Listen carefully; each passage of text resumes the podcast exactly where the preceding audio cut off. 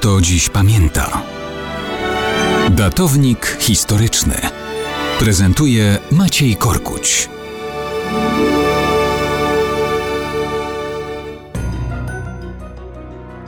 Mało kto dziś pamięta, że 16 maja 1833 roku prezydentem Meksyku po raz pierwszy został Antonio López de Santa Anna. Człowiek legenda, bohater, który w kółko wygrywał, aby zaraz potem wszystko przegrać.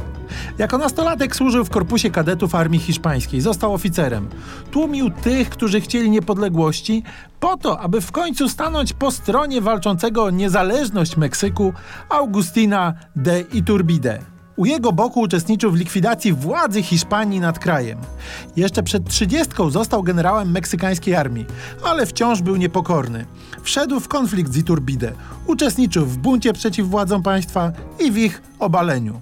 Został gubernatorem stanu Veracruz, pomagał kolejnemu prezydentowi dojść do władzy i znowu Potem uczestniczył w jego obalaniu. Bronił niepodległości, odpierał wojska hiszpańskie i znowu wspierał i potem obalał kolejnych prezydentów.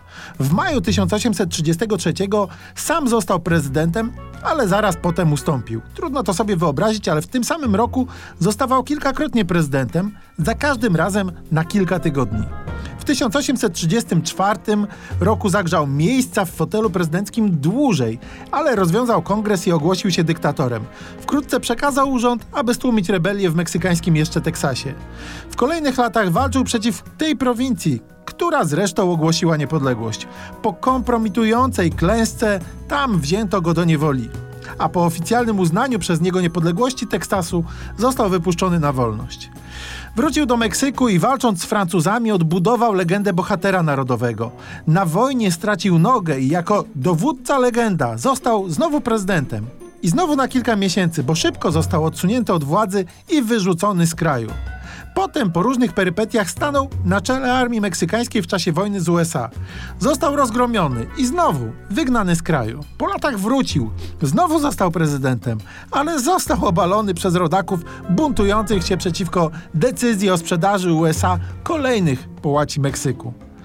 To i tak tylko w skrócie. Kombinował na emigracji, w końcu wrócił na dwa lata przed śmiercią, korzystając z amnestii. Umierał jako ponad 80-letni starzec w biedzie i zapomnieniu. Antonio López de Santa Anna, człowiek, który wszystko co wygrał, potrafił przegrać.